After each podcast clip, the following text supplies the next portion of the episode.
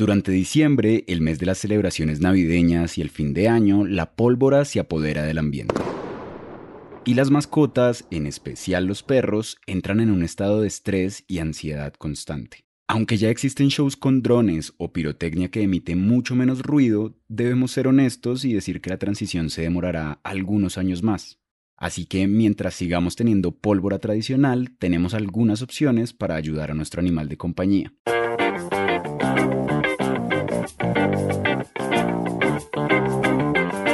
Hola, este es el podcast de la red social, en el que semana a semana tendremos episodios informativos sobre el cuidado de su mascota, curiosidades de los animales y todo lo relacionado con este mundo.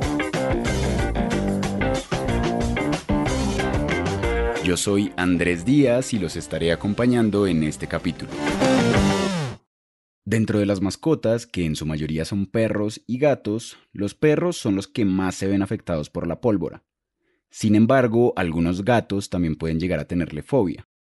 A otros animales silvestres, desde aves hasta mamíferos, también puede ocurrirles algo similar.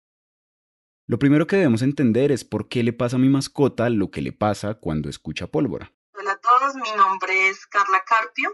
Bueno, en redes estoy como tata.veterinaria en Instagram, Facebook, YouTube y mm, TikTok. Bueno, yo soy médica veterinaria, especialista en bienestar animal y etología. Etología pues es como el estudio del comportamiento de los animales. Carla es profesional de la Universidad Nacional y nos explica qué es lo que genera la pólvora en los animales. En el caso de los perros y los gatos, especialmente en los perros, suele presentarse mucho pues como ese problema del miedo a la pólvora. Pues nosotros lo podemos notar porque convivimos con ellos. Y, y, es algo que se podría prevenir de cierto modo si los socializamos bien con estos sonidos cuando son cachorros digamos que no tuvimos en cuenta eso, nada de eso. Normalmente lo que se genera en los animales pues es miedo, que a veces puede ser un miedo exagerado, puede generar eh, pánico y fobia a esos estímulos. Y esto pues ya todo lo que desencadena de ahí en adelante. Entonces los animales hacen, eh, se pueden escapar, pueden tener reacciones pues que mm, pueden terminar en accidentes desafortunados. Estos estados de pánico llevan a que los animales asocien esos sonidos con peligro. Cada vez que los escuchan recuerdan la última vez que se sintieron así, por lo que se replica el comportamiento y puede incluso convertirse en una fobia. Por eso es usual que los animales busquen refugio, tiemblen o intenten huir desesperadamente. Si bien hay formas de prevenirlo o solucionarlo, y para eso estamos aquí, es nuestra responsabilidad decirles que para este diciembre será muy difícil conseguir resultados, ya que este es un proceso que tarda varios meses.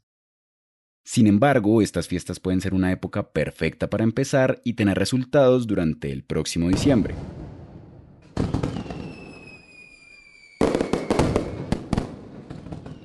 Para reconciliar a nuestros animales de compañía con el sonido de la pólvora existen un par de caminos. El primero es cuando son cachorros por medio de la socialización. Desde las tres semanas de vida hasta máximo los cuatro meses de vida. Y en gatos eh, es un poco más corto y más, a más temprana edad. En, en gatos va más o menos desde las dos semanas hasta máximo los dos meses. Entonces, esta etapa pues es una etapa en la que ellos todavía no han generado como ciertas conexiones neuronales en su cerebro que tienen que ver especialmente con la respuesta de miedo a las cosas que no conocen, a las cosas nuevas. Entonces es una etapa, digamos, yo creo que es como la etapa más importante en la vida de ellos, porque ahí es donde nosotros vamos a formar el adulto que queremos. Entonces, si nosotros queremos que nuestro perro sea tranquilo, con las personas que tienen gorra, con los hombres, con las mujeres, con los adultos mayores, en este caso con los sonidos fuertes, que es no solamente pólvora, sino también los truenos, con todo ese tipo de estímulos que se va a encontrar en su vida adulta, tenemos que presentárselos en esta etapa de una forma agradable. Entonces hay unos ejercicios que se hacen de una forma guiada, porque si los hacemos a la loca podemos desencadenar más bien una fobia.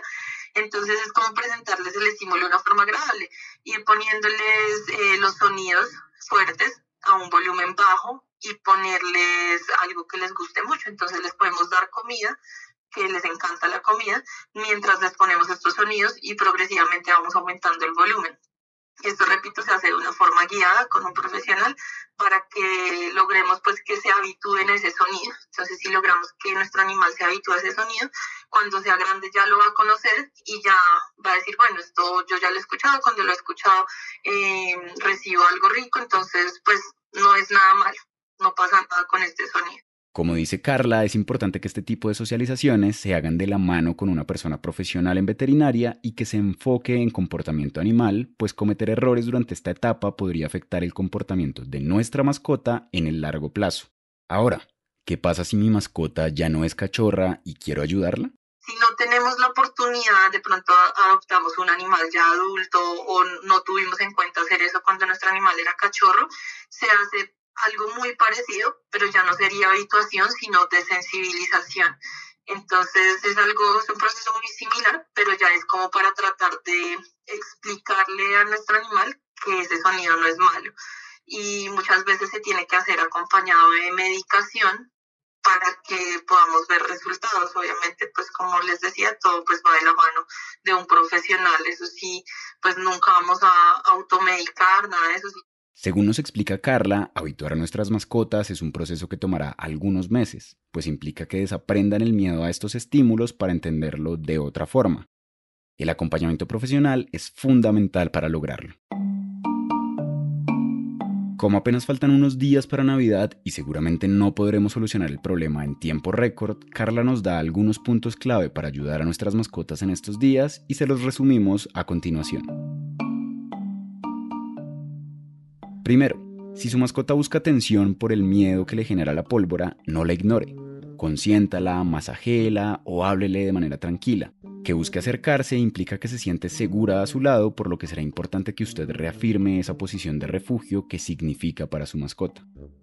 Segundo, no pierda la calma. Recuerde que las mascotas pueden sentir nuestro estado de ánimo. Si ante la pólvora nos perciben con susto o con nervios, van a sentir que están en lo correcto al tener pánico. Tercero, Pasee a su perro un poco más de lo habitual. La actividad física los ayuda a liberar el estrés y a tener un cuerpo más relajado. En el caso de los gatos, estimule el juego en su gimnasio o en los lugares de la casa que use para hacer actividad física. Cuarto, cree estímulos que ayuden a que su mascota esté distraída como con juguetes o comida. En las redes sociales de Carla, a quien encuentran como arroba tata.veterinaria, encontrarán algunos videos que les serán de utilidad para crear juegos que ayuden a mantenerlos entretenidos. Quinto, ponga música relajante a alto volumen y aísle su casa lo mejor posible del ruido exterior. También puede utilizar aromas que no permitan la entrada del olor de la pólvora, ya que esto también lo asocian con el miedo que les genera.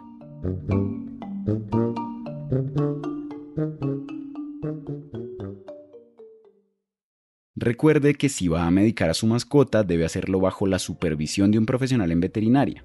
A continuación dejaremos una pieza de música que podrá utilizar para mantener a su mascota serena y aislada del ruido. Suba el volumen y rásquele la panza.